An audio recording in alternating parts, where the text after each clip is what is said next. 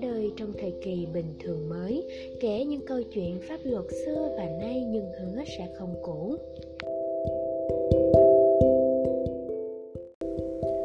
Chào các bạn, chào mừng các bạn đến với chuyên mục Radio cuối tuần của Medlaw. Mình là anh Duy, host của chuyên mục Radio ngày hôm nay với chủ đề Nên làm luật sư hay pháp chế.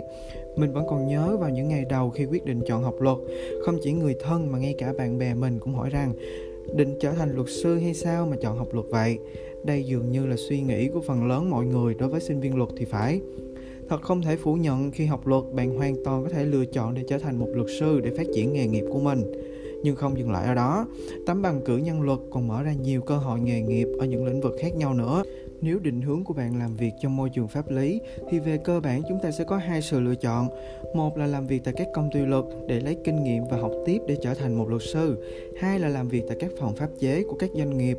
Các bạn sinh viên luật thường phân vân, không biết đâu mới là sự lựa chọn phù hợp với bản thân mình.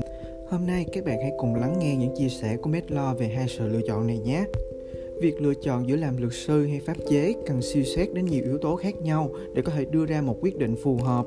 Đó có thể là về thời gian làm việc, mức lương, môi trường làm việc, cơ hội va chạm thực tế để có thể học hỏi kinh nghiệm, hay khả năng thăng tiến trong công việc. Tuy nhiên, con đường để trở thành một luật sư bắt buộc các cử nhân luật phải trải qua khóa đào tạo và thi tuyển để được cấp chứng chỉ hành nghề luật sư. Hiện nay tại Việt Nam, để trở thành một luật sư, bạn phải mất một khoảng thời gian ít nhất là 6 năm để có đủ các điều kiện hành nghề theo quy định của pháp luật.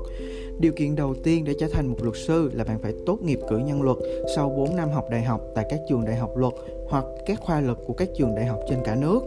Sau đó muốn trở thành một luật sư, bạn phải tham gia khóa đào tạo nghề luật sư trong thời gian 12 tháng tại Học viện Tư pháp để được cấp chứng nhận tốt nghiệp khóa đào tạo nghề luật sư.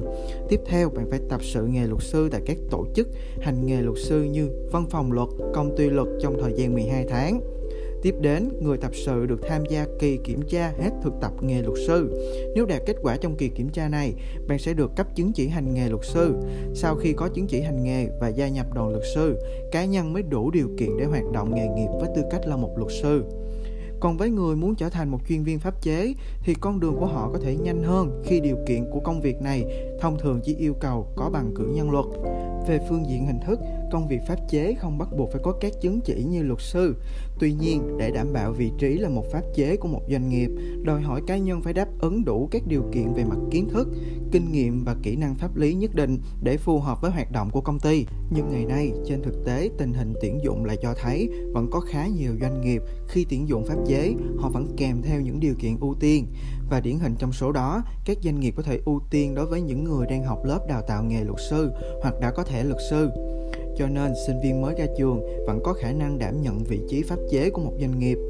Nhưng hãy cân nhắc thật cẩn thận về kỹ năng hành nghề luật kỹ năng áp dụng pháp luật vào công việc của mình để có thể đưa ra những quyết định phù hợp.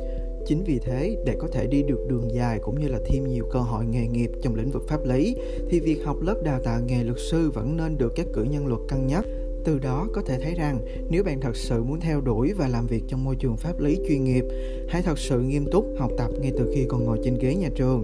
Bởi lẽ nghề luật là một nghề đặc thù, ở đó không có con đường tắt nào dẫn đến thành công nếu chúng ta không tự ý thức được việc rèn luyện bản thân. Dù việc này có cần nhiều thời gian đi nữa, nhưng nó xứng đáng để bạn đầu tư và đến đây, chuyên mục radio tuần này xin được phép khép lại. Cảm ơn các bạn đã đồng hành cùng mình cho đến cuối buổi radio ngày hôm nay.